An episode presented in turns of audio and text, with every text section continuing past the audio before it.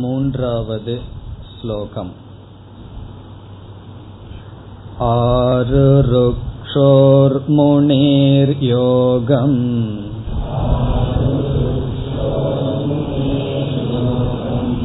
कर्मकारणमुच्यते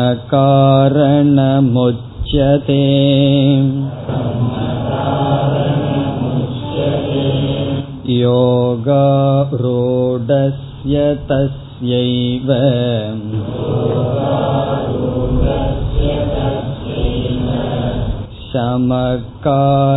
शमकारणमुच्यते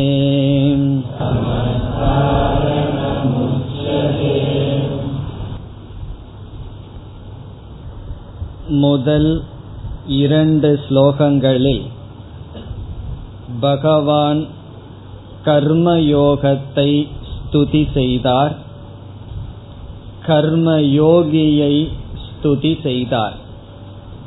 பிறகு மூன்று நான்கு இந்த இரண்டு ஸ்லோகங்களில் கர்மயோகமானது தியான யோகத்துக்கு பகிரங்க சாதனம் என்று அறிமுகப்படுத்துகின்றார்.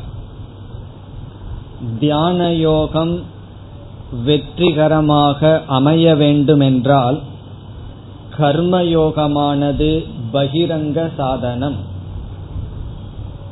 கர்மயோக வாழ்க்கைப்படி வாழ்ந்திருந்தால்தான் ஒருவன் தியான யோகத்திற்கு செல்ல முடியும் என்று கூறி இரண்டாவதாக கர்மயோகத்தினுடைய அவதி எல்லையை பகவான் கூறுகின்றார்.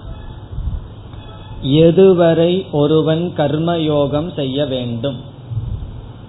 வாழ்க்கை முழுவதும் கர்மயோகத்தில் இருந்து மடிவதா? அல்லது கர்மயோகம் என்ற சாதனை ஒரு காலத்தில் கைவிடப்பட வேண்டுமா? அப்படி கர்மயோகத்தை விட வேண்டும் என்றால் எப்பொழுது? என்பதற்கும் பதில் கூறுகின்றார். விளக்கத்தை சென்ற வகுப்பில் பார்த்தோம். இரண்டு சொற்கள் ஞாபகம் வைத்துக் கொள்ள வேண்டியது. ஆறு ருக்ஷுகு யோகா ரூடக ஆறு ருக்ஷுகு என்பவன் தியான யோகத்திற்கு செல்ல விரும்புகின்றான் ஆனால் அர்ஹதையற்றவனாக இருக்கின்றான். அவனுக்கு கர்மயோகமானது சாதனை ஆகின்றது. ஸ்லோகத்தில் முதல் வரியை இப்பொழுது பார்த்தால் ஆறு ருக்ஷோகோ முனேகே. ஆறு ருக்ஷுகு என்ற இடத்தில் இனி ஒரு சொல்லை பகவான் இங்கு பயன்படுத்துகின்றார். அது முனிகி. ஆறு ருக்ஷுவையே முனிவன் என்று பகவான் அழைக்கின்றார்.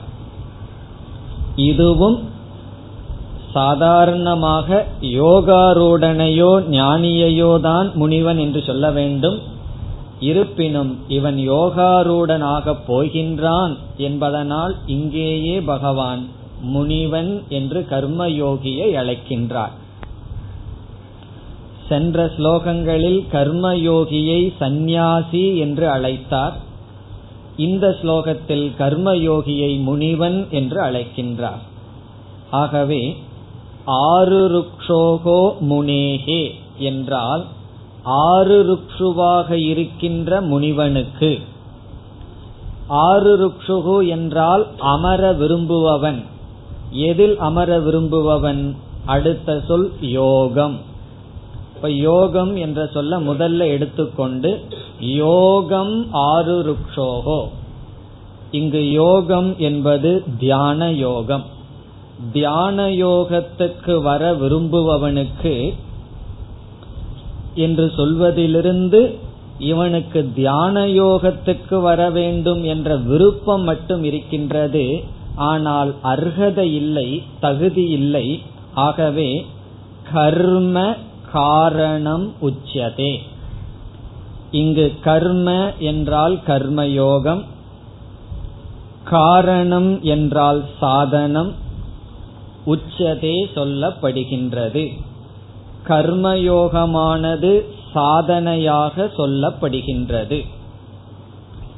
ஆறு ருக்ஷுவாக இருப்பவன் தியான யோகத்துக்கு வர விரும்புபவன் ஆனால் தியான யோகத்தில் அமர முடியாதவனுக்கு கர்மயோகமானது சாதனையாக சொல்லப்படுகின்றது. யோகம் ஆருருக்ஷோகோ முனேகே கர்மயோகம் சாதனம் உச்சதே. இனி இரண்டாவது வரைக்கு வருகின்றோம். யோகாரூடஸ்ய தஸ்ய ஏவ. யோகாரூடன் என்றால் கர்மயோகத்தை சாதனமாக பயன்படுத்தி தியான யோகத்திற்கு வந்தவன். தியானத்தினுடைய பலனையும் அடையவில்லை.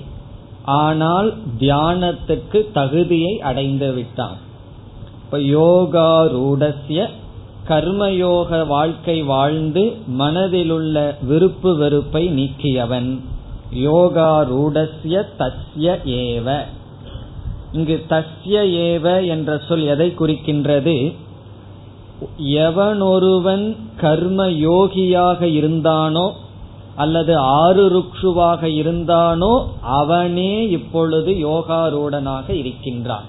அவனே என்றால் இதற்கு முன் கர்மயோகத்தில் இருந்து கொண்டிருந்த அவனே எப்பொழுது யோகாரூடனாக மாறிவிட்டானோ அவனுக்கு சமக காரணம் உச்சதே. சமக என்றால் நிவிருத்திகி சந்நியாசம் காரணம் உச்சதே. இங்கு சந்நியாசம் என்றால் முறைப்படி சந்நியாச ஆசிரமத்தை எடுத்துக்கொள்வது அல்ல சந்நியாசாசிரமத்தில் விகிக்கப்பட்ட கடமைகளை செய்தல் சாதனையை மேற்கொள்ளுதல் அதாவது நிவிருத்தி பொறுப்புகளிலிருந்து நிவிருத்தி அடைதல் அதை இங்கு பகவான் சமக என்ற சொல்லில் சொல்கின்றார். சமக அடுத்த சொல் காரணம் இங்கு காரணம் என்றால் மீண்டும் சாதனம் என்று பொருள். அதுவே சாதனை என்று உச்சியதே சொல்லப்படுகின்றது. இதில் ஒரு சொல் இருக்கின்றது ஏவ என்ற ஒரு சொல் இருக்கின்றது. அது எங்கிருக்கின்றது என்றால் யோகாரூடஸ்ய தஸ்யைவ. அதை பிரித்து பார்த்தால் தஸ்ய ஏவ. இந்த ஏவங்கிற சொல்லை இரண்டு இடத்தில் நாம் சேர்த்து படித்து புரிந்து கொள்ள வேண்டும். முதல் இடம் யோகாரூடஸ்ய ஏவ. ஏவ என்றால் மட்டும் என்று பொருள். யோகாரூடனுக்குத்தான் நிவிருத்தியானது சாதனை. மற்றவர்களுக்கு நிவிருத்தி சாதனை அல்ல. யோகாரூடன் என்ற நிலையை அடைந்ததற்கு பிறகுதான் ஒருவன் பொறுப்பிலிருந்து விலக வேண்டும் நிவிருத்தி என்ற சாதனைக்கு வர வேண்டும். இப்ப யோகாரூடன்கிற தன்மை ஒருவனுக்கு வரவில்லை என்றால் அவனுக்கு நிவிருத்தியானது சாதனை இல்லை.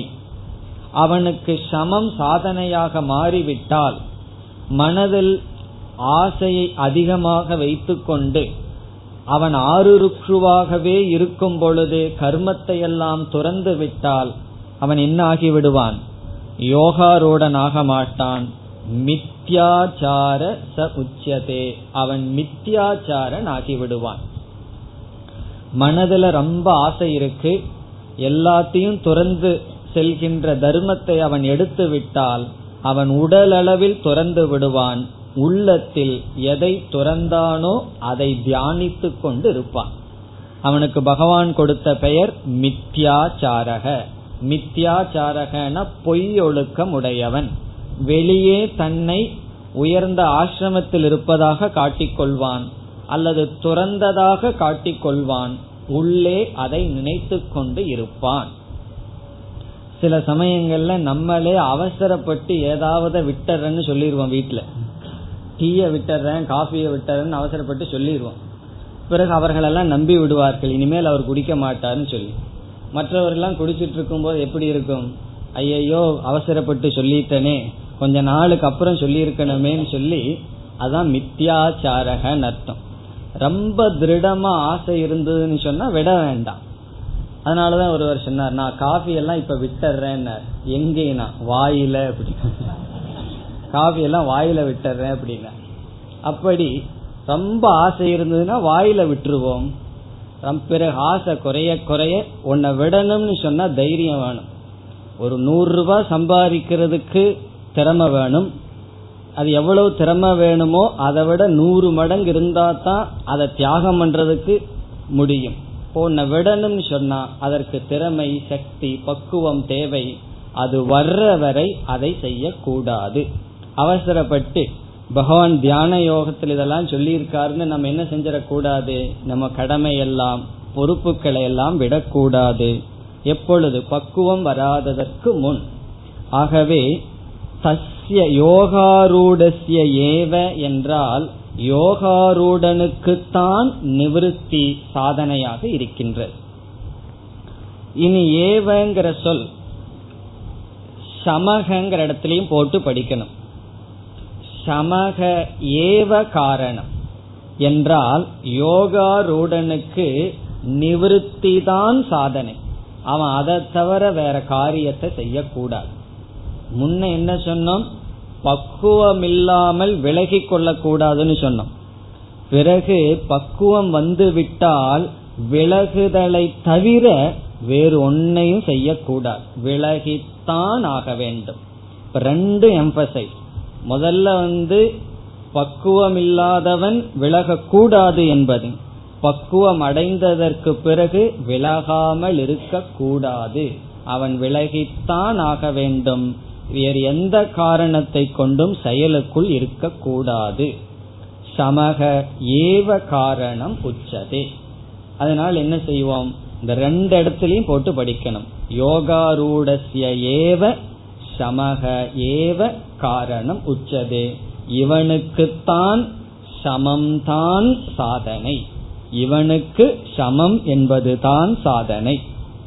இப்ப இந்த ஸ்லோகம் முக்கியம்னு சென்ற வகுப்புல பார்த்தோம். பகவான் வந்து கர்மயோகத்தை அறிமுகப்படுத்தி எவ்வளவு காலம் கர்மயோகம் செய்ய வேண்டும் என்று கூறி பிறகு கர்மயோகத்தினுடைய பலனை அடைந்தவன் கர்மயோகத்தை விட்டு தியான யோகத்திற்கு வர வேண்டும் அவனுக்கு நிவிருத்தி சாதனை என்று சொன்னார் இனி அடுத்த ஸ்லோகம் यदा हि नेन्द्रियार्तेषु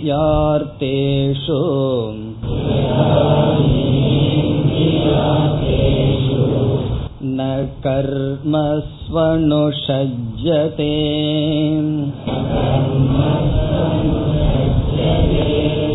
सर्वसङ्कल्पसन्न्यासी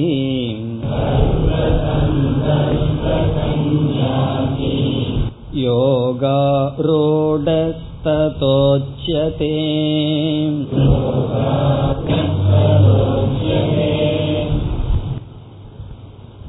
இந்த ஸ்லோகத்தில் எப்பொழுது ஒருவன் யோகாரூடன் ஆகின்றான் என்று பகவான் கூறுகின்றார். யோகாரூடனுடைய லட்சணத்தை இங்கு பகவான் கூறுகின்றார். சென்ற ஸ்லோகத்தை கேட்ட உடனே மனசுல என்ன ஆர்வம் வரும்? யோகாரூடன்கிற நிலை வரும் வரை கர்மயோகத்துக்குள்ள இருக்கணும் நம்முடைய கடமைகளையே செய்ய வேண்டும் என்று பார்த்தோம். பிறகு எப்பொழுது யோகாரூடன் ஆகின்றானோ அப்பொழுது கண்டிப்பாக கடமைகளிலிருந்து நிவிருத்தி என்ற சாதனைக்கு வர வேண்டும் என்று பார்த்தோம். இப்ப நம்ம மனசுல என்ன சந்தேகம்? இயற்கையா வரணும். மீண்டும் தெளிவாக இதுதான் யோகாரூடனுடைய நிலைன்னு தெரிந்தால்தான் நாம் எந்த இடத்துல என்ன சாதனையை செய்ய வேண்டும் என்ற நிச்சயம் நமக்கு வரும்.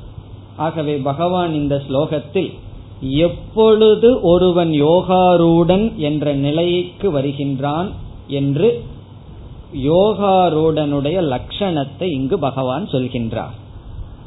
இந்த ஸ்லோகத்துல சொன்ன மனநிலை யாருக்கு வருதோ அப்பொழுது முழுமையாக கடமையை நாம் விடலாம். எந்த அளவுக்கு நம்முடைய மனதில் இருக்கின்ற பற்று குறைகின்றதோ அந்த அளவுக்கு நாம் விலகலாம் என்பதுதான் மைய கருத்து. இப்ப கதா யோகாரூடக பவதி. எப்பொழுது ஒருவன் யோகாரூடன் ஆகின்றான்? அதற்கு பதில் இங்கு இருக்கின்றது. நம்ம இதற்கு பல கோணங்கள்ல பதில் பார்க்கலாம்.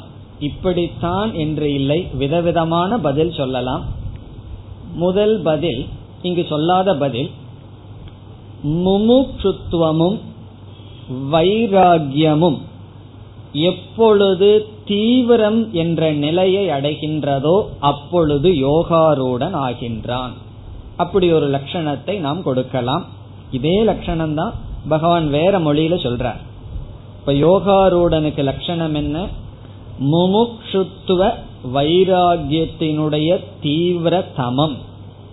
தீவிர தமம்னு சான்ஸ்கிரிட்ல சொன்னா சூப்பர்லேட்டிவ் டிகிரி தீவிர தமம். எப்பொழுது தீவிரத்தை முழுமையை அடைகின்றதோ அப்பொழுது ஒருவன் யோகாரூடன் ஆகின்றான். எதகரேவ விரஜேத் ததகரேவ பிரவ்ரஜேத்னு ஒரு உபனிஷத் கூறுகின்ற எது அககன்னு சொன்னா எந்த நொடியில் உனக்கு வைராகியம் வருகின்றதோ அந்த நொடியில் பிரவ்ரஜேத் நீ எங்கிருந்து வேண்டுமானாலும் சென்று விடலாம் என்று சொல்லப்படுகின்றது இப்ப முமுட்சுத்துவம் தீவிரத்தை அடையும் பொழுது வைராகியம் அதனுடைய முழுமையை அடையும் பொழுது ஒருவன் யோகாரூடன் ஆகின்றான். வைராகியம் தீவிரம் அடையும் சொன்னா இந்த உலகத்தின் மீது வெறுப்பானது தீவிரம் அடையும் என்று பொருள் அல்ல. இந்த உலகத்தின் மீது விருப்பும் வெறுப்பும் எப்பொழுது அற்று போகின்றதோ. வைராகியம்னு சொன்னா ஒரு பொருளின் மீதுள்ள உதாசீன பாவனை. அந்த பொருள் என்னுடைய போகத்திற்கானதல்ல என்ற பாவனை வைராகியம் அது எப்பொழுது முழுமையடைகின்றதோ என்று ஒரு பொருள் சொல்லலாம். ஆனால் இங்கு பகவான் வேறு விதமான லட்சணங்கள் கூறுகின்றார். இங்கு பகவான் சொல்கின்ற லட்சணம் என்னவென்றால் ஒரு கருத்து மனதில் இருக்கின்ற காமமானது விதவிதமான பொருள்கள் மீதுள்ள ஆசை எப்பொழுது போகின்றதோ அப்பொழுது யோகாரூடன் ஆகின்றான் என்ற பதில் பகவான் கொடுக்கின்றார். பகவான் இரண்டு மூன்று சொல்றார். அதுல முதலில் கூறுவது மனதிலுள்ள சங்கல்பம் அல்லது ஆசைகள். பொருள்கள் மீதுள்ள ஆசை எப்பொழுது நீங்குகின்றதோ அப்பொழுது ஒருவன் யோகாரூடன் ஆகின்றான். நம்ம பயன்படுத்துகின்ற பொருள்கள் அல்லது உலகத்தில் இருக்கின்ற பதார்த்தங்கள் மீது ஆசை மனதில் முழுமையாக நீங்கும் பொழுது அவன் யோகாரூடன் ஆகின்றான். இந்த ஆசை வருவதற்கு மூலம் சங்கல்பம் என்று சொல்லப்படுகிறது. சங்கல்பத்திலிருந்து ஆசையானது வருகின்றது. சங்கல்பம் என்றால் ஒரு விஷயத்தில் பிரீத்தி புத்திகி விஷயே பிரீத்தி புத்திகி சங்கல்பக. ஒரு பொருளின் மீது சுகம் கொடுக்கின்றது என்கின்ற உணர்வு பாவனை சங்கல்பம். உதாரணமாக நம்ம வந்து ஸ்ட்ரீட்ல போறோம். கடைகள் எல்லாம் ரொம்ப இருக்கிற இடத்துல போறோம். எத்தனையோ பொருள்களை வந்து கண் பார்க்கின்றது. ஏன்னா கடையில எல்லா பொருளையும் வச்சிருப்பான். ஆனா சில பொருள்கள் மீது மட்டும் நம்முடைய கவனம் போகின்றது. கண்ணு வந்து அப்படியே பார்த்துட்டு என்ன ஆகுது? அப்படியே ஒரு பொருள் மீது போக்கஸ் ஆகுது. பிறகு என்னன்னா அந்த பொருள் எனக்கு உகந்தது என்ற ஒரு விதமான பிரீத்தி ஒரு விதமான சுக புத்தி அந்த பொருள் மீது நமக்கு இருக்கின்றது. பிறகு அந்த பொருளை பற்றிய எண்ணங்கள் மீண்டும் மீண்டும் மனதில் ஓடுகின்றது.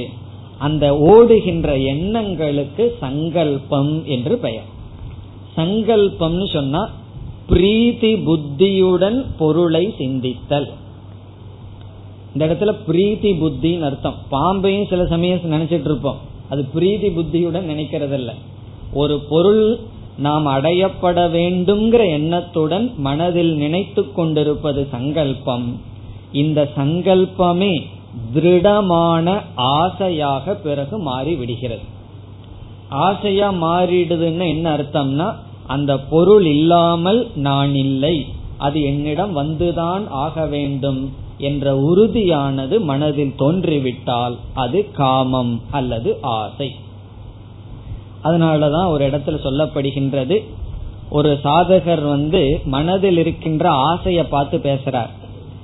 காம ஜானாமி தே மூலம். ஹே காம காமன்னு சொன்னா மனசுல இருக்கிற ஆசையவே பார்த்து கேட்கிறார். ஏ ஆசையே ஜானாமி தே மூலம்.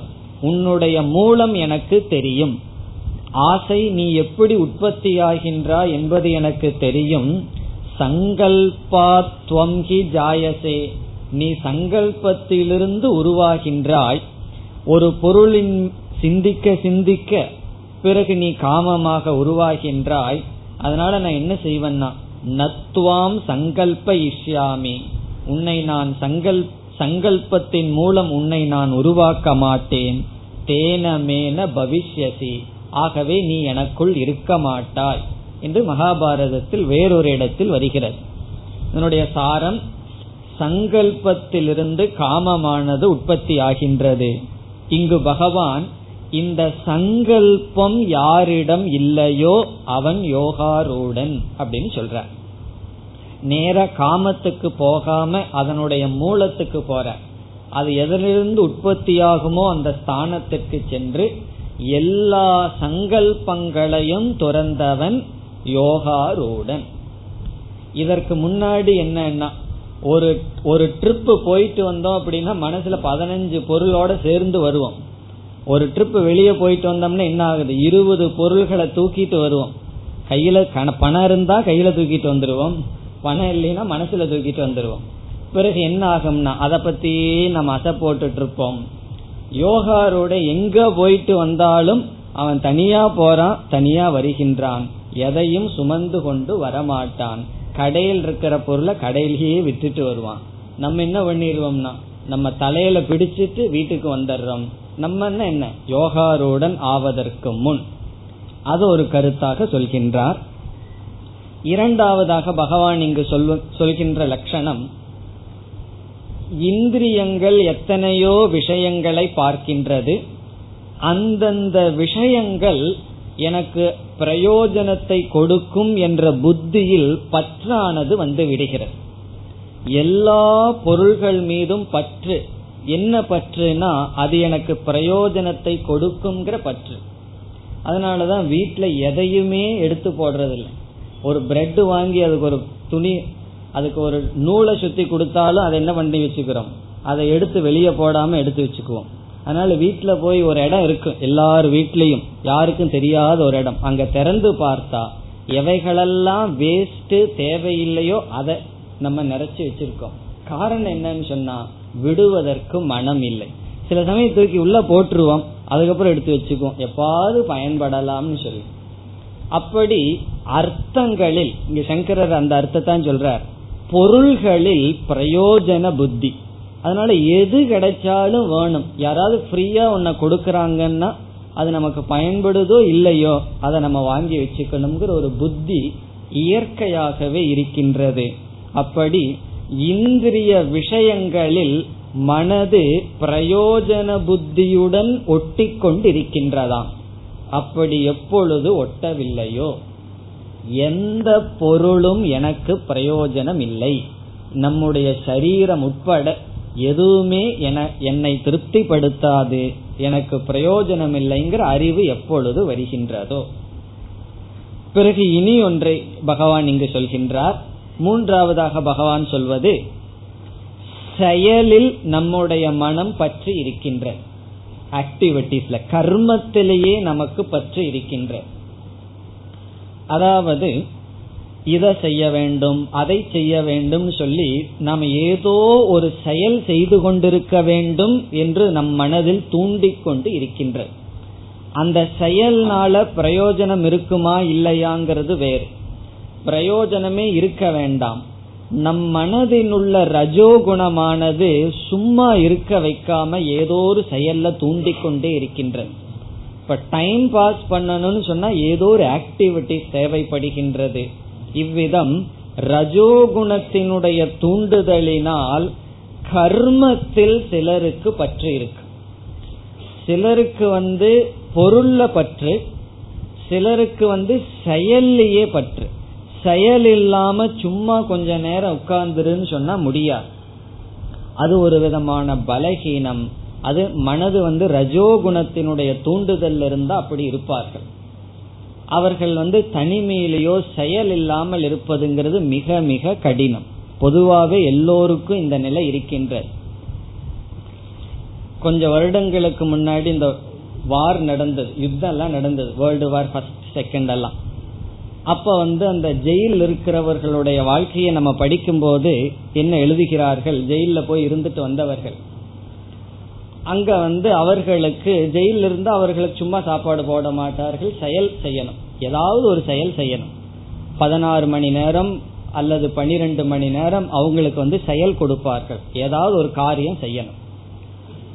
ஒரு கால் ஜெயில் இருக்கிறவன் ஒழுங்கா செய்யலைன்னு வச்சுக்குவோமே. பதினாறு மணி நேரம் வெயில்ல கடினமா உழைத்தாக வேண்டும்.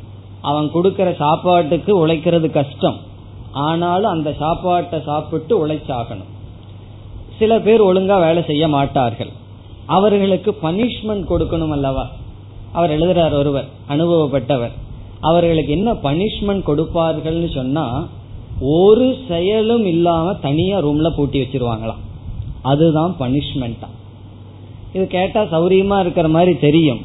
ஆனா அனுபவிச்சு அவர் சொல்றார் அந்த சாலிட்யூட் அப்படிங்கறது அவங்க வைக்கிற வார்த்தை. சாலிட்யூட் பனிஷ்மெண்ட் பதினஞ்சு நாள் பதினாறு மணி நேரம் ஒழுங்கா ஒருத்தன் வேலை செய்யலினா அவனுக்கு கொடுக்கின்ற பனிஷ்மெண்ட் தண்டனை என்னன்னு சொன்னா மூணு நாள் அல்லது பத்து நாள் ஒரு வேலையும் கொடுக்காம தனியா ரூம்ல பூட்டி வச்சாரு.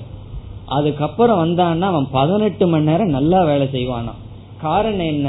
எந்த வேலையும் இல்லாமல் இருப்பது மிக மிக கடினம். பதினாறு மணி நேரம் வேலை செய்யறத காட்டிலும் பதினாறு மணி நேரம் சும்மா இருக்கிறது ரொம்ப கஷ்டம். பதினாறு மணி நேரம் அல்ல பத்து நிமிடம் சும்மா இருக்கிறது கஷ்டம். அதாவது வெயில்ல வந்து பத்து மணி நேரம் கல் உடைக்கிறது சுலபமா? ஏர் கண்டிஷன் ரூம்ல பதினஞ்சு நிமிஷம் தியானம் பண்றது சுலபமான எது சுலபம்? கல் உடைக்கிறது ஆரம்பத்துல சுலபமா இருக்கு. ரஜோகுணம் மனசில் அப்படி எல்லோருக்கும் இருக்கின்றது. ஆகவே ஒவ்வொரு ஜீவனும் செயலில் அடிக்ஷன் செயலிலேயே இருந்து கொண்டு இருக்கின்றார். அவர்களுக்கு செயலில் பற்று இருக்கின்றது. செயலில்லாமல் இருப்பது என்பது தண்டனை. தனிமை செயலில்லாமல் ஒருத்தனை வைத்திருப்பது என்பது ரஜோகுணத்தை உடையவனுக்கு பனிஷ்மெண்ட் தண்டனை. சத்துவ குணத்திற்கு வந்தவனுக்கு அது சாதனை. இப்ப யாருக்கு சாதனை யாருக்கு தண்டனைனா அவரவர்களுடைய மனதை பொறுத்து இருக்கின்றது. ஆகவே இங்க பகவான் சொல்றார் நீ யோகாரூடன்கிற நிலைக்கு வந்து விட்டாய்ங்கிறதுக்கு என்ன லட்சணம்னா? உன்னை வந்து ஒரு தனி ரூம்ல பூட்டி வச்சுட்டா பேசாம உன்னால் இருக்க முடியுமா? அந்த கதவை அடைச்சு அடிச்சு உடைச்சிட்டு வெளியே வர்றதுக்கு முயற்சி பண்ணாம இருக்க முடியுமா? இருக்க முடிந்தால் நீ யோகாரூடன் கர்மத்தை பொறுப்பை தியாகம் செய்யலாம். ஆகவே அதையும் இங்க பகவான் சொல்றார். கர்மத்தில் பற்று இல்லாத நிலை. யோகாரூடனுக்கு தனிமைங்கிறது சாதனை. யோகாரூடன் இல்லாதவனுக்கு தனிமை என்பது தண்டனை. இங்க பகவான் என்ன சொல்கின்றார்? இந்த தனிமை என்னைக்கு உனக்கு தண்டனையாக தெரிகின்றதோ சாதனையாக தெரியவில்லையோ அதுவரை செயல் சாதனை. எப்பொழுது செயலில்லாமல் உன்னால் இருக்க முடியுமோ உன்னுடைய மனதை சூக்மமான விஷயங்களில் சிந்திக்க எப்பொழுது முடியுமோ அப்பொழுது நீ யோகாரூடன். இங்க பகவான் வந்து மூன்று லட்சணம் சொல்றார். ஒன்று சங்கல்ப தியாகம். இரண்டாவது விஷயங்களில் பிரயோஜன புத்தி இல்லாமல் இருத்தல். சங்கல்ப தியாகத்தை நம்ம பார்த்தோம். முதல்ல சங்கல்ப தியாக செய்பவன் யோகாரூடன். இந்திரிய விஷயங்களில் பற்று இல்லாமல் இருத்தல். பிறகு இறுதியாக செயல்களில் பற்றில்லாமல் இருத்தல். அவன் ரஜோகுணத்தை கடந்து வந்தவனாக இருக்க வேண்டும். இந்த மூன்று எப்பொழுது இருக்கின்றதோ அப்பொழுது ஒருவன் யோகாரூடன். அதை இங்கு பகவான் கூறுகின்றார். இப்பொழுது ஸ்லோகத்திற்குள் சென்றால் யதா எப்பொழுது? எப்பொழுது இந்த மூன்று சம்பவிக்குமோ அப்பொழுது அவன் யோகாரூடன். அதுதான் இதனுடைய சாரம். இந்த ஸ்லோகத்தினுடைய சாரம் யதா என்றால் எப்பொழுது? ந இந்திரிய அர்த்தேஷு. இந்திரிய அர்த்தம் என்றால் வெளியில் உள்ள பொருள்கள். இந்திரியங்களால் அனுபவிக்கப்படுகின்ற பொருள்கள் இந்திரிய அர்த்தம். அர்த்தம்னா இந்த இடத்துல ஆப்ஜெக்ட் பொருள்கள். இந்திரிய அர்த்தேஷு.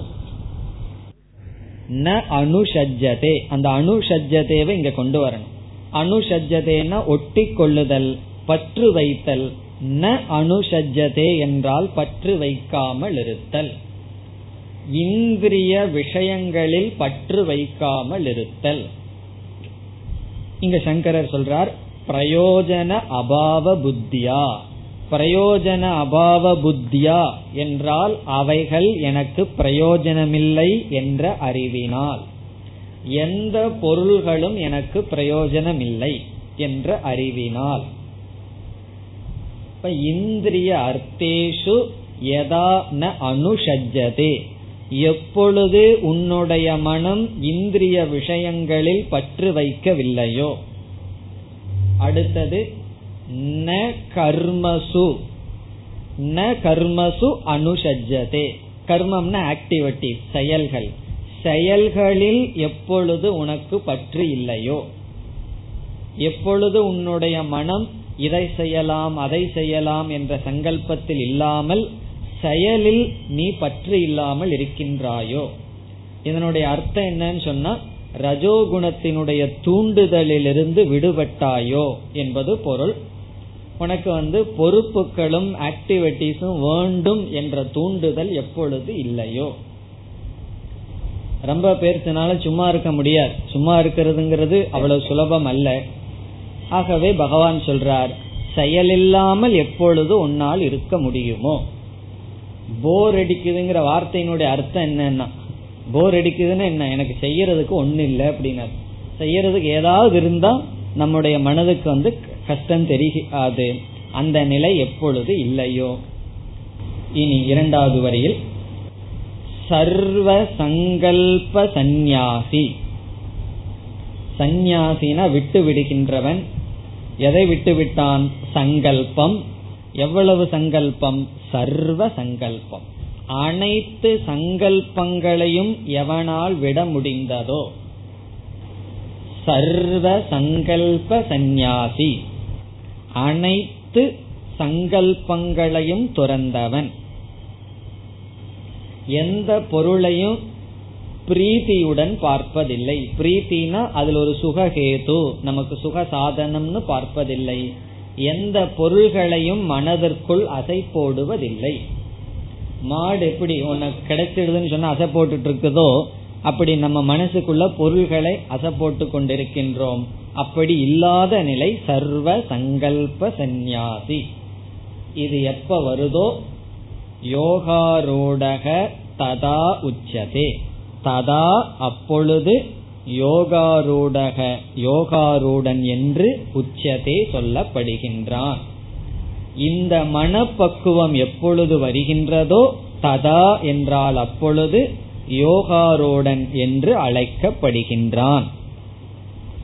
அதுவரைக்கு என்னன்னா ஆறு ருக்ஷுகு. அதுவரைக்கு அவன் ஆறு ருக்ஷுகு என்று அழைக்கப்படுகின்றான்.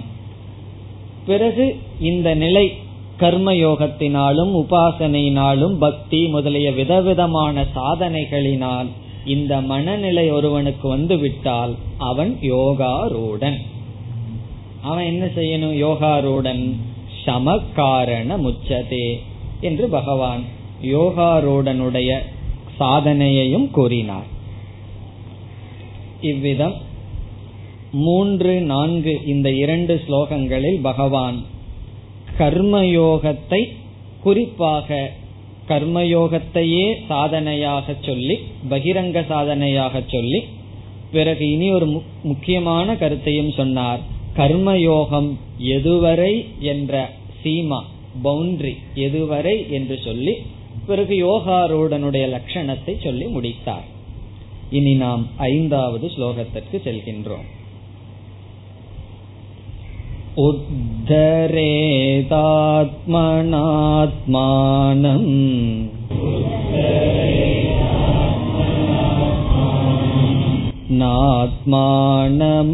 नात्मानमवसादये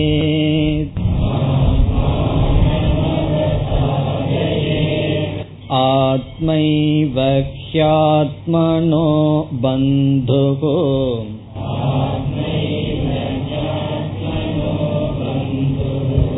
आत्मैव रिपुरात्मनः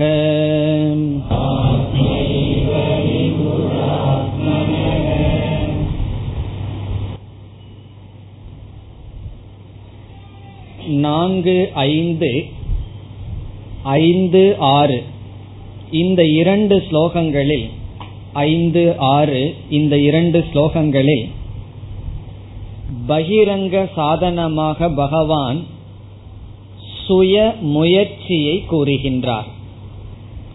வேறு இரண்டாவது பகிரங்க சாதனையை அறிமுகப்படுத்துகின்றார். சுய முயற்சி. Self effort self confident faith in one self தன்னிடத்தில் நம்பிக்கை. சுய முயற்சி. தன்னிடத்திலேயே ஸ்ரத்தை. இதை பகிரங்க சாதனமாக அறிமுகப்படுத்துகின்றார். முதலில் கர்மயோகத்தை பகிரங்க சாதனமாக சொன்னார்.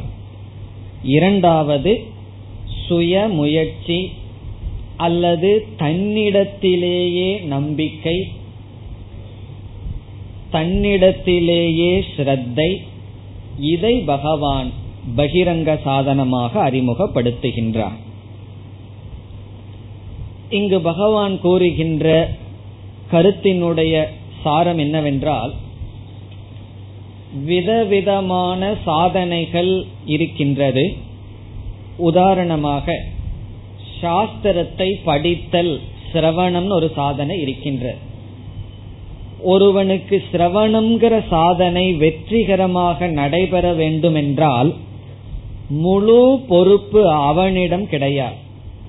சாஸ்திரம் அவனுக்கு கிடைக்க வேண்டும் சரியான ஆசிரியர் கிடைக்க வேண்டும் இவைகளினுடைய துணை கொண்டுதான் சாதகன் சிரவணம்ங்கிற சாதனையை செய்ய முடியும். இவ்விதம் ஒரு யாகம் செய்ய வேண்டும் என்றால் தானம் செய்ய வேண்டும் என்றால் பொருள் தேவை மற்றவர்களுடைய உதவி அதிகமாக தேவை. பலவிதமான சாதனைக்கு நாம் மற்றவர்களை சார்ந்து இருக்கின்றோம். அந்த சாதனையை செய்யாமல் போவதற்கு மற்றவர்களும் சரிசமமாக காரணமாகலாம். ஒரு சாதனையை நம்ம செய்ய மேற்கொள்றோம் மற்றவர்கள் முழுமையாக தடை செய்து விடலாம். கிளாஸுக்கு வர்றதுக்கு மற்றவர்கள் தடையாக அமையலாம். அல்லது ஆசிரியர் கிடைக்கலாம் கிடைக்காமல் போகலாம். நல்லா படிச்சிட்டு இருக்கிற சமயத்துல டிரான்ஸ்பர் ஆகி போயிட்டோம்னு வச்சுக்கோங்க. பிறகு என்ன செய்வது? தடை வந்து அமையலாம். இப்படி விதவிதமான சாதனைகளில் வெளி விஷயத்திலிருந்து நமக்கு தடைகள் அதிகமாக சரிசமமாக வர வாய்ப்பிருக்கின்றது இங்கு பகவான் என்ன சொல்ல விரும்புகின்றார்? ஒருவன் நிதித்தியாசனம் என்ற நிலைக்கு வந்ததற்கு பிறகு அவன் கர்மயோகம் செய்துவிட்டான் பிறகு சிரவணமும் செய்துவிட்டான் ஓரளவு மனநமும் செய்துவிட்டான் மனநம் இவனுக்கு அதிக பங்கு இருந்தாலும் ஆசிரியருடைய உதவி தேவை. நிதித்தியாசனம் என்ற நிலைக்கு வந்ததற்கு பிறகு பகவான் சொல்றார் நிதித்தியாசனம்ங்கிற சாதனையை செய்ய உன்னை தவிர வேறு தடை இல்லை என்று சொல்றார். நிதித்தியாசனம் செய்யணும்னு சொன்னா வேறு யாராலும் தடை செய்ய முடியாது. கிளாஸுக்கு வர்றதுக்கு தடை செய்யலாம். வேற ஏதாவது பண்றதுக்கு தடை செய்யலாம். ஆனா நிதித்தியாசனம்ங்கிற சாதனைக்கு வந்த சாதகனுக்கு முழு பொறுப்பு அவனை சார்ந்ததுன்னு சொல்ற. வேற யாரும் தடை செய்ய முடியாது. அது முக்கியமல்ல. வேறு யாரும் அவனுக்கு உதவ முடியாது. அதத்தான் இங்க பகவான் சொல்றார். தடைய பத்தி முக்கியமா பகவான் சொல்லல. நிதித்தியாசனம்ங்கிற சாதனைக்கு வந்த சாதகனுக்கு சாஸ்திரமோ குருவோ யாரும் பகவான் சொல்றாரு நானே ஈஸ்வரனும் கூட உதவ முடியாது. ஆகவே நிதித்தியாசனம்ங்கிற நிலைக்கு வந்த சாதகன் தன்னை தான் தான் உயர்த்தி கொள்ள வேண்டும். தன்னை தவிர தனக்கு உதவி செய்ய இப்பொழுது யாரும் கிடையாதுன்னு சொல்ற. இதற்கு முன்னாடி அப்படி இல்லை.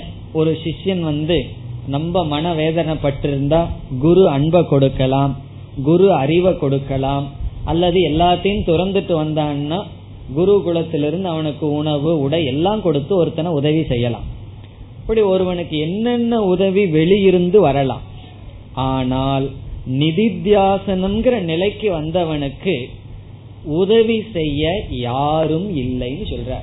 யாரோடும் இவனுக்கு உதவி செய்ய முடியாது. முழு பொறுப்பு இவனை சார்ந்ததுதான். இப்ப என்னுடைய மனதை நான் கட்டுப்படுத்துறதுக்கு யாரு பொறுப்புன்னு சொன்னான். என்ன தவிர உதவி செய்யறதுக்கு வேற யாரும் கிடையாது. வேற யாருமே இல்லை. யாரை தவிர? என்னை தவிர. அதுக்கு ஒரு உதாரணம் சொல்லலாம். நாம் உறங்குகின்றோம் உறங்குவதற்கு செல்கின்றோம். உறங்குவதற்கு செல்கின்ற நமக்கு யார் உதவி செய்யணும்? யாருடைய உதவி இருந்தால் உறங்க முடியும்? யாராவது நான் உனக்கு தூங்குறதுக்கு உதவி செய்யறேன்னு பக்கத்துல வந்து பேசிட்டு இருந்தாங்கன்னு வச்சுக்கோமே. உத தூங்க முடியுமோ? டிஸ்டர்ப் தான் ஆகும். இப்போ உறங்குதல் என்ற சாதனை ஒரு விளக்காசிரியர் இந்த உதாரணத்தை சொல்ற சுஷுப்திகி ஸ்வ ஏக சாத்தியா உறக்கம் என்பது நம்முடைய முயற்சியினால் மட்டும் அடையக்கூடியது. யாரும் நம்மளை டிஸ்டர்ப் பண்ணாம இருந்தா தான் நம்ம உறங்குவோம். நம்முடைய உறக்கத்துக்கு யாரும் துணை செய்ய முடியாது. அது நம்மாலே அடையக்கூடிய ஒன்று. ஆனா வேறு விஷயம்னா அப்படி இல்லை. வேற ஏதாவது செய்யணும்னா மத்தவங்க உதவலாம் உதவாமையும் இருக்கலாம். உறங்குதலுக்கு என்னன்னா அது நம்மால் மட்டும் செய்யக்கூடியது. அதே போல பசியா இருக்கு. பசியா இருக்குன்னு சொன்னா மற்றவர்கள் என்ன செய்யலாம்? சமைச்சு கொடுக்கலாம் முன்னாடி வைக்கலாம் மேக்சிமம் வாயில் எடுத்து ஊட்டலாம்.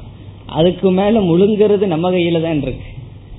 ஆகவே பசியை நீக்குதல் என்பது நம்முடைய கையில் எப்படி முழு பொறுப்பு இருக்கின்றதோ உறங்குதல்ங்கிறது எப்படி யாரும் உதவி செய்ய முடியாதோ இந்த உறங்குதலுக்கு யாரும் உதவி செய்ய முடியாதுன்னா சில பேர் சொல்லிடலாம்.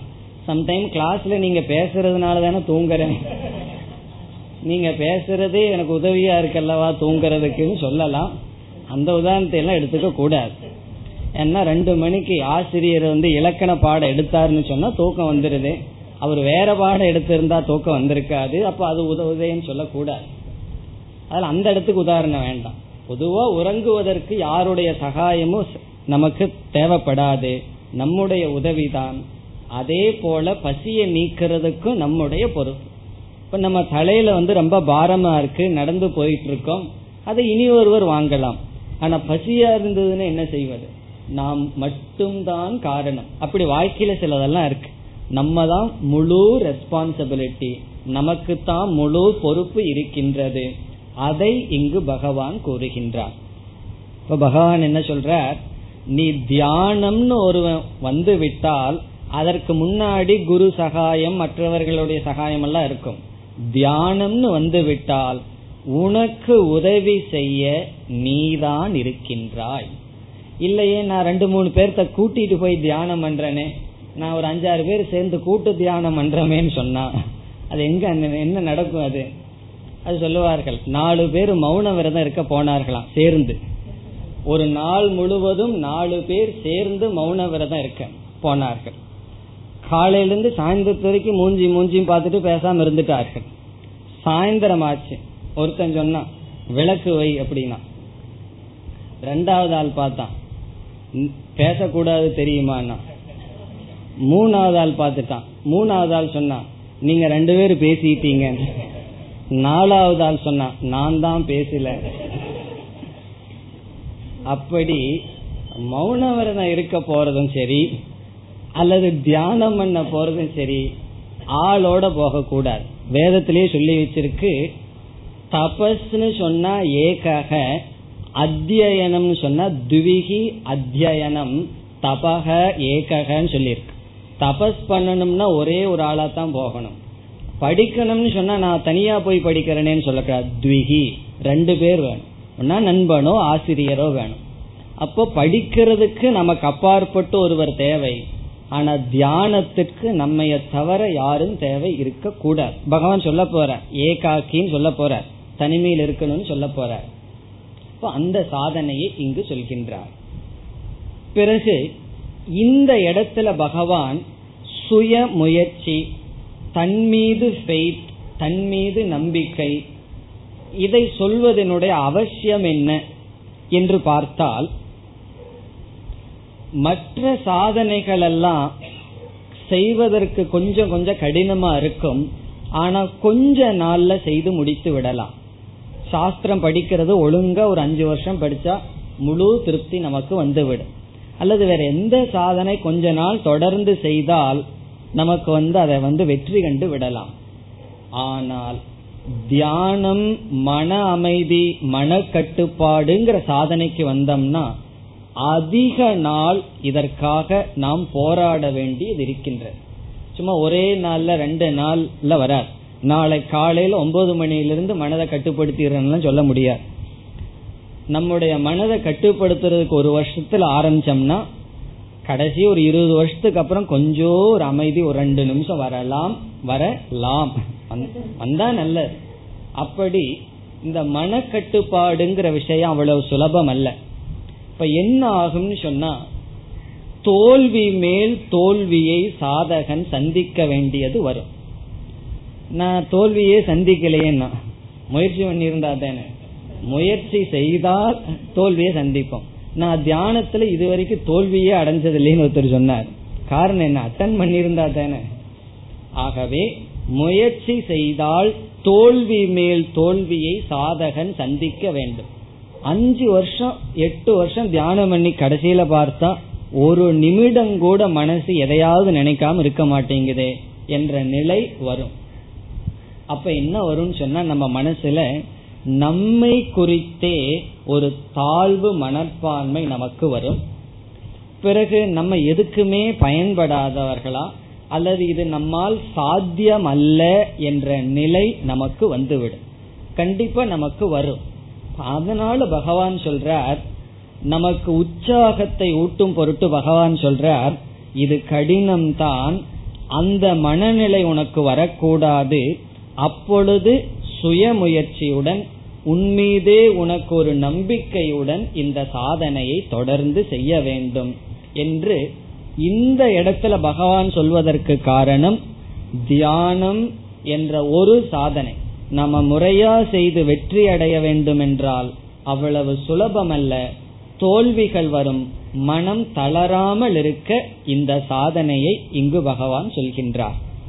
இந்த இடத்துல என்ன பாவனை நமக்கு வரணும்னா நம்மைய பற்றி ஒரு தாழ்வு மனப்பான்மை வந்துவிடும். தாழ்வு மனப்பான்மைங்கிறது வந்து ஒரு விதமான பலகீனம். இந்த இடத்துல தாழ்வு மனப்பான்மை இருக்கக்கூடாது என்பதை பகவான் கூறுகின்றார். உன்னால சாதிக்க முடியும். இதை நான் நடத்தியே தீருவேன் சொல்லி உன்னை நீ உயர்த்தி கொள்ள வேண்டும். உன்னை நீ உயர்வாக நினைக்க வேண்டும்னு பகவான் சொல்றார். அதனால கர்வம் வந்துருமா அப்படின்னு சொன்னா வந்ததுன்னா ஏழாவது அத்தியாயத்துல சொல்லுவார் என்னுடைய மாயை அவ்வளவு சுலபமல்ல என்னுடைய அனுகிரகத்தினாலதான் அனைத்து நடக்கும்னு சொல்லுவார். இப்ப தாழ்வு மனப்பான்மை நமக்கு வரக்கூடாது என்று பகவான் இந்த எச்சரிக்கை நமக்கு விடுக்கின்றார்.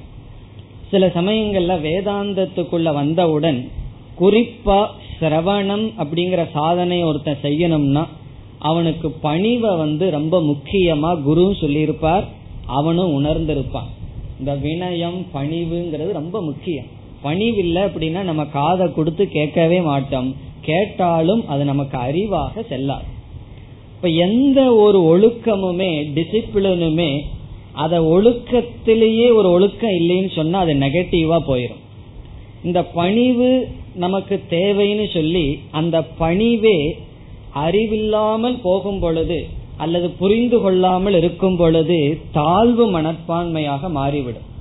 அதனாலதான் சில பேர் சொல்லுவார்கள் நான் உங்களுடைய தொண்டனுக்கு தொண்டன் அதுக்கப்புறம் தொண்டனுக்கு தொண்டனுக்கு தொண்டன் அடியேனுக்கு அடியேன் இப்படி எல்லாம் சொல்வார்கள். இதெல்லாம் நல்லதுதான் சிரவண காலத்துல. இப்ப சிரவண காலத்துல என்ன சாதனைக்கு நம்ம முக்கியத்துவம் கொடுத்துட்டோம்? உன்னுடைய உன்னால ஒன்னும் செய்ய முடியாது. எல்லாமே ஈஸ்வரன் தான் நீ வந்து ஆட்டி வைக்கிறார் நீ ஆடிட்டு இருக்க. உன உன்னுடைய அகங்காரத்தை விற்று உன்னால என்ன செய்ய முடியும்னு நீ நினைக்காத. இப்படி எல்லாம் அவனை சொல்லி பக்தியில நான் அவனை நிறுத்தி நீ வந்து உதவாக்கிற உன் புத்தி எல்லாம் எடுத்து வச்சுட்டு ஓப்பனா மனசை வச்சுட்டு கேளு. இது வரைக்கும் என்னென்னலாம் கேட்டு வச்சிருந்தையோ அதையெல்லாம் நீக்கிரு உன்னுடைய அறிவுக்கு வேலை கொடுக்காத. சாஸ்திரம் குரு சொன்னதை மட்டும் கேட்டுட்டது. இப்படி எல்லாம் சொல்லி வச்சிருப்போம். அந்த சாதகனுடைய மனசுல தன்னை பத்தி நினைக்கும் போது உயர்வான எண்ணமும் தன்னை ஒரு பெரிய ஆள் அப்படிங்கிற எண்ணமே இல்லாம இருக்கும். ஏன்னா பணிவுக்கு அதிக முக்கியத்துவத்தை கொடுத்து வச்சிருப்போம். இந்த பணிவுக்கு அதிக முக்கியத்துவம் கொடுத்தா அதனுடைய சைடு எஃபெக்ட் வந்து இன்ஃபீரியாரிட்டி காம்ப்ளெக்ஸ் தன்னையே தாழ்ந்து நினைப்பது. அந்த தாழ்வான எண்ணத்துடன் தியானத்துக்கு வந்தால் கண்டிப்பாக வெற்றி அடைய முடியாது. ஆகவே இங்கு பகவான் சொல்றார் தாழ்வு மனப்பான்மையை நீக்கி உன்மீது உனக்கு கான்பிடன்ஸ் வரணும். உன்மீது உனக்கு நம்பிக்கை வர வேண்டும். காரணம் என்ன? அதை இங்க பகவான் சொல்லுவார். உன்னை தவிர உன்னை உயர்த்தி கொள்ள யாரும் கிடையாது. பகவானே கைவிட்டுறார். தியானத்துக்கு வந்துட்டா நான் உன்னை விட்டுருவேன். குருவும் உன்னை விட்டுருவார். கேட்டது போதும் பேசாம ரூம்குள்ள உட்கார்ந்துட்டுன்னு சொல்லிடுவார் அதுக்கப்புறம் யாருன்னா நீ ஒருத்தந்தான் உன்னிடம் இருக்கின்றாய் என்று எந்த பணிவானது சிரவண காலத்துல சொல்லப்பட்டதோ அதனுடைய விளைவாக தாழ்வு மனப்பான்மை வரலாம். ஆகவே பகவான் சுய முயற்சிக்கு இங்கு முக்கியத்துவம் கொடுக்கின்றார். எந்த வேல்யூம் அப்படித்தான். எந்த ஒரு பண்பையும் சரியா பயன்படுத்தலினா அந்த பண்பே நெகட்டிவா கொடுத்துரும். நெகட்டிவ் ரிசல்ட்ட கொடுத்துரும். பண்புங்கிறது மருந்து போல. அதனாலதான் ஒருவர் சொன்னார் any discipline which is not discipline எந்த ஒரு டிசிப்ளின் அந்த டிசிப்ளினுக்கே டிசிப்ளின் பண்ணலன்னு சொன்னா அந்த டிசிப்ளின் வந்து இன்டிசிப்ளின்ல கொண்டு போய் விட்டுருமா? இப்போ any discipline which itself is not discipline would lead to indiscipline அப்படின்னு சொல்ற ஒரு ஒழுக்கம் அந்த ஒழுக்கத்தை சரியா புரிந்து கொள்ளவில்லை என்றால் அந்த ஒழுக்கமே ஒழுக்கமின்மையில் கொண்டு விட்டுவிடும். உதாரணமா பணிவு.